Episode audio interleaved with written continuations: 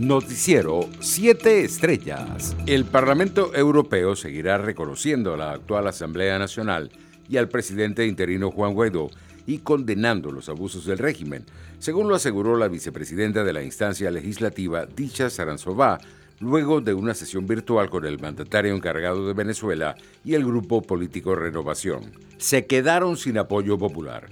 Solo les queda Cuba, Irán y el crimen organizado. Por eso anulan la Constitución y no permiten elecciones libres. Escribió en sus redes sociales el comisionado presidencial para Relaciones Exteriores, designado por la Asamblea Nacional, Julio Borges.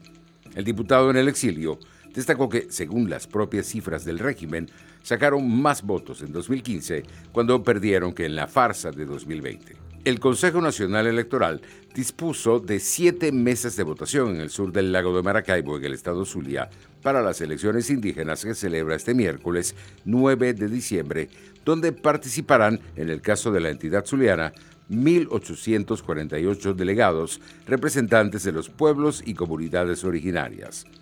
En otras informaciones, con menos de 2.000 industrias en Venezuela, cerrará este año 2020, según lo confirmó el vicepresidente de la Confederación de Industriales de Venezuela con Industria, Francisco Acevedo. El dirigente gremial destacó que solo un cambio radical, distinto a la fórmula de los recientes comicios parlamentarios del 6 de diciembre, podrá resolver la crisis en el país internacionales. El laboratorio Roche se está asociando con Moderna para incluir una prueba de anticuerpos COVID-19 en los ensayos de la vacuna con el ARN mensajero con el objetivo de comprobar si la vacuna está funcionando, según dijo el miércoles el fabricante de fármacos suizo. Roche dijo que la prueba, que recibió la aprobación de uso de emergencia de la Administración de Medicamentos y Alimentos de Estados Unidos en noviembre, puede proporcionar pruebas cuantitativas tanto de la presencia como de los niveles de anticuerpos que se desarrollan en respuesta a la vacuna candidata de Moderna. Por su parte, el gobierno francés aprobó este miércoles un controvertido proyecto de ley que busca reforzar el laicismo y otros principios fundamentales del país y combatir el islamismo radical sin estigmatizar a los musulmanes. Su adopción en Consejo de Ministros coincide con el aniversario número 115 de la ley de 1905 que sentó las bases de la separación entre la Iglesia y el Estado. Economía. El precio del dólar paralelo en Venezuela ganaba terreno la mañana de este miércoles y se ubicaba en 1.075.472 bolívares, lo que representaría un alza de 1,16%, según lo reflejan portales especializados. En América Latina, la economía en Chile se contraerá entre 5,75 y 6,25% este año, mayor a lo previsto anteriormente, impactada por la pandemia de coronavirus, tal y como lo reveló el miércoles el Banco Central del país suramericano. En su informe de política monetaria de septiembre, el ente emisor había previsto una contracción de entre 4,5 y 5,5% este año. El organismo aclaró que aunque la economía ha dado signos de estabilización, todo dependerá en gran parte de la evolución de la enfermedad.